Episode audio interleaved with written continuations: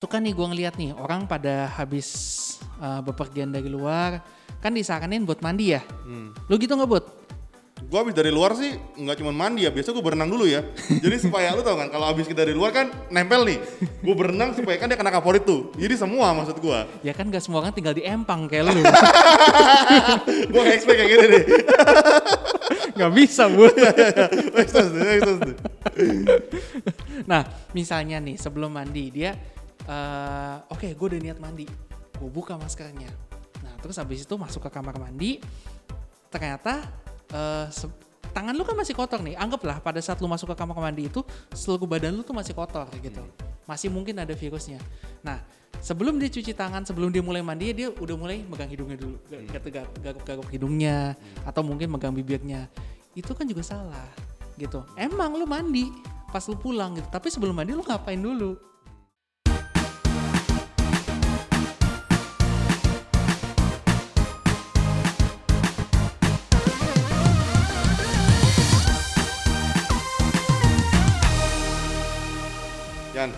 Wih, lu tenaga kesehatan hmm, di sebuah rumah sakit. ya. Tapi lu memberikan contoh yang salah penggunaan masker, penggunaan face shield. lu pakai face shield tapi lu taruh kayak bando begitu. Iya. Ini bukan bandul loh. Ini Iron Man. Oh. Kalau misalnya udah bener ngomong, cing, nah kayak gitu. Gua harap lu orang pada nggak denger episode yang ini karena menurut gua agak nggak penting episode yang ini sebenarnya. Kita bahas apa hari ini ya? Nah, sebagai contoh penggunaan yang salah tadi, ini akan kita bahas nih, Bud. Oke. Jadi a- ide awalnya itu banyak banget pertanyaan dari pasien gue yang positif COVID, tapi dia bingung. Dia merasa mungkin sobat healthy juga bisa relate nih dengan ini nih. Dia merasa dia udah ngikutin protokol kesehatan. Dia nggak pernah ngumpul-ngumpul, nggak pernah makan bareng, nggak pernah, eh pokoknya 5M yang dianjurkan tuh dilakukan semua. Tapi kok dia masih positif. See. Nah, Berarti kemungkinan satu em, pemakaiannya nggak bener. Yang kedua dokter yang konsultasi sama dia nggak bener. lu ya dong, lu bayangin ya. Dia APD semua benar. Semua benar. Ketemu sama lu tapi dia positif. Berarti kan dua. Satu dia salah pakainya, dua dokternya yang salah. Lu masih mikir gitu dong. dokter yang covid-covidin pasien. Eh? Nah, jadi buat kalau misalnya dari sepengetahuan, sepenglihatan gue ya di Hmm. masyarakat itu, memang ada asumsi yang salah gitu loh. Oke. Nah, selama ini orang pakai masker apa sih? Gitu. Banyak orang yang mikir kalau misalnya dengan pakai masker itu udara di sekitar ini adalah banyak coronanya. Jadi gue nggak boleh nih buka masker sama sekali. Itu juga gue pikir begitu sebenarnya. Nah, betul kan? Betul. Oh iya dong. Kan kan lu bayangin ya, lu di luar nih ya. Nah, Orang misalnya haji sembarangan. nah, Atau misalnya mereka buang ludah misalnya. iya. Itu kan berarti kan coronanya bertebangan. Iya dong, logis dong. ya benar-benar bisa jadi sih berterbangan gitu Iya ya. Tapi sebenarnya gini buat masker yang lu pakai itu adalah tipe masker kain. Hmm. Nah itu memberikan proteksi eh, ya proteksi sedang lah untuk terhadap droplet. Hmm. Itu bersin, batuk, itu diproteksi dengan sedang. Oke, Nah masker yang gue pakai adalah masker bedah. oke, Nah ini proteksinya jauh lebih bagus untuk menangani droplet. oke.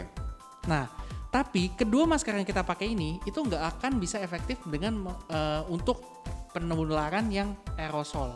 Artinya kalau virusnya ada di udara, mau kita pakai masker punya Budi atau punya gue, itu tetap akan kehirup I virusnya. see. Gitu. Oke. Masker yang bisa menahan di udara adalah masker yang disebut dengan N95. Hmm. Itu mungkin juga lu se- sempat dengar-dengar ya waktu terjadi pandemi awal-awal. Itu satu-satunya masker yang bisa digunakan untuk mencegah penularan melalui udara. Nah, tapi faktanya nggak eh, virus itu jarang banget ada eh, penularannya berdasarkan dari udara I see. gitu. Oke. Biasanya virus itu bisa menjadi ada di udara karena tindakan medis yang kita lakukan. Jadi pada saat dokter lagi mau pasang alat bantu nafas nih ke pasien, pasiennya kita tiup dulu pakai balon buat bantuan pernapasan. Itu bisa menyebabkan udara eh, virusnya nyebar ke udara. Hmm. Atau kalau misalnya pada ruangan yang kecil, tapi orangnya banyak banget. Nah, jadi pada saat dia tanpa masker ya, jadi pada saat dia bicara, ludahnya ke mana-mana dan kemungkinan besar konsentrasi virus di udaranya jadi meningkat dan itu bisa nyebabin penularan aerosol. Kita keluar yuk. Ruangannya kan lumayan kecil ini. Hah? Enggak, ruangannya cukup but, lu yang kegedean.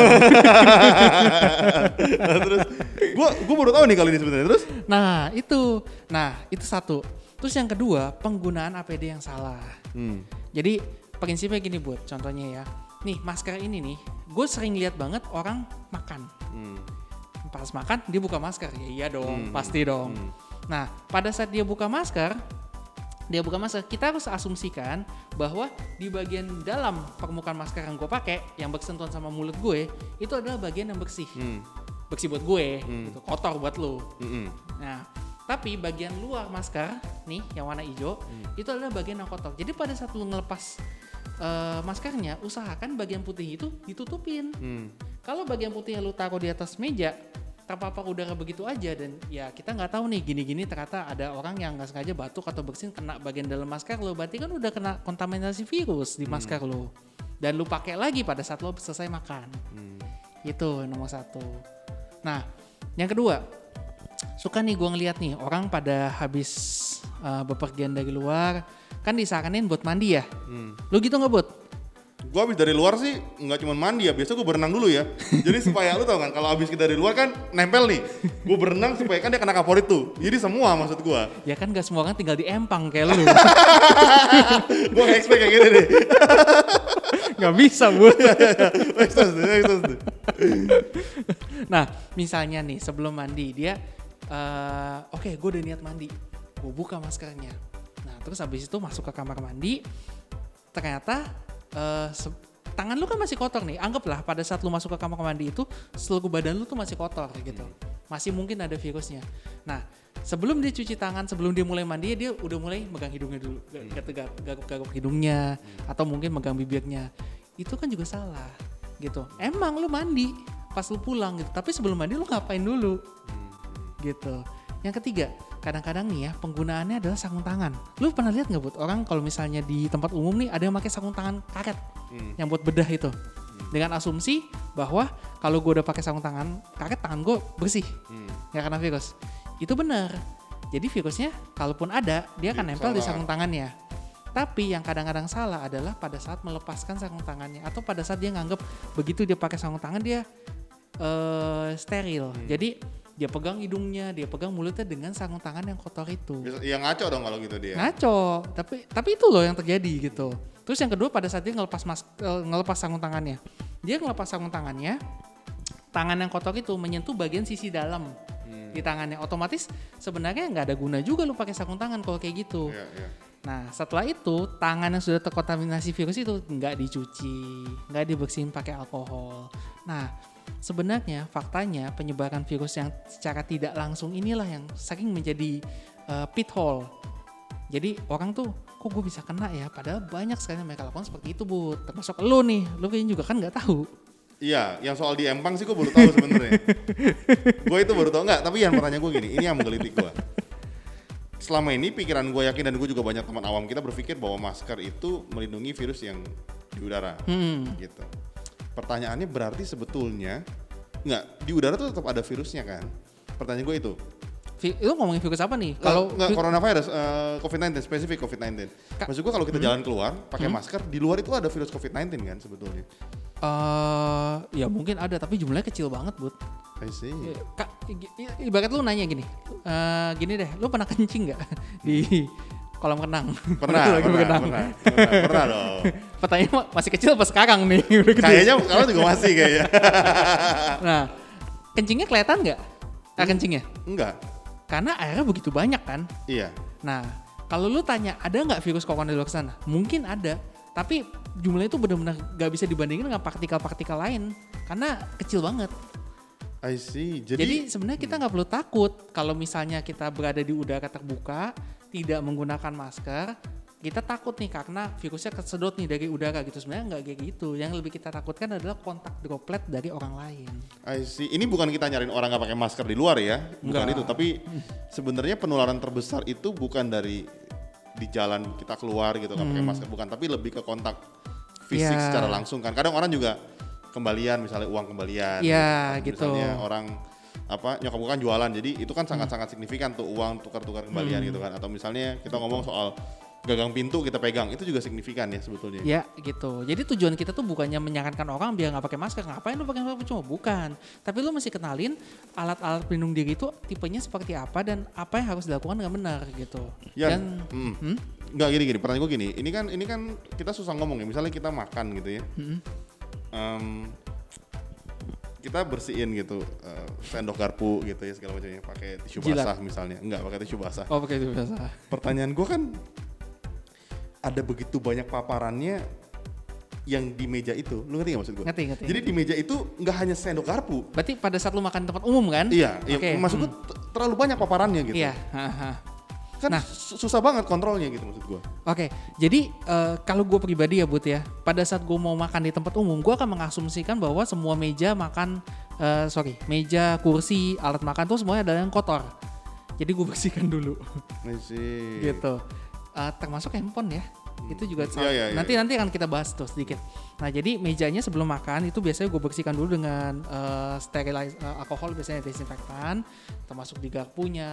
Mungkin kalau misal piringnya sedari awal itu sudah ditaruh di sana juga gue bersihkan dulu sebenarnya Hmm. gitu karena ya itu prinsipnya kita nggak tahu ini pernah ada kontak nggak langsung nggak nih barang-barang yang ada di meja makan kita dengan penderita yang mungkin OTG atau mungkin COVID-nya positif dan dia juga pernah makan di sana gitu I see. Gue setuju sih, terutama yang bilang soal handphone karena handphone tuh sadar nggak sadar kita pegang terus gitu. iya Kadang-kadang, kadang-kadang kita nggak ng- nggak tahu lagi ini ini ini kena apa gitu barangnya gitu loh. Nah. Sering kali gitu. salah satu yang menarik kayak gini bud jadi pada saat orang pulang ya dia ingat untuk cuci tangan tapi dia nggak ingat untuk bersihin handphonenya Iya, setuju. heeh. Betul kan? Setuju Iya, kan? iya. Padahal pada saat lu cuci tangan nih, oke tangan lu udah bersih, udah putih.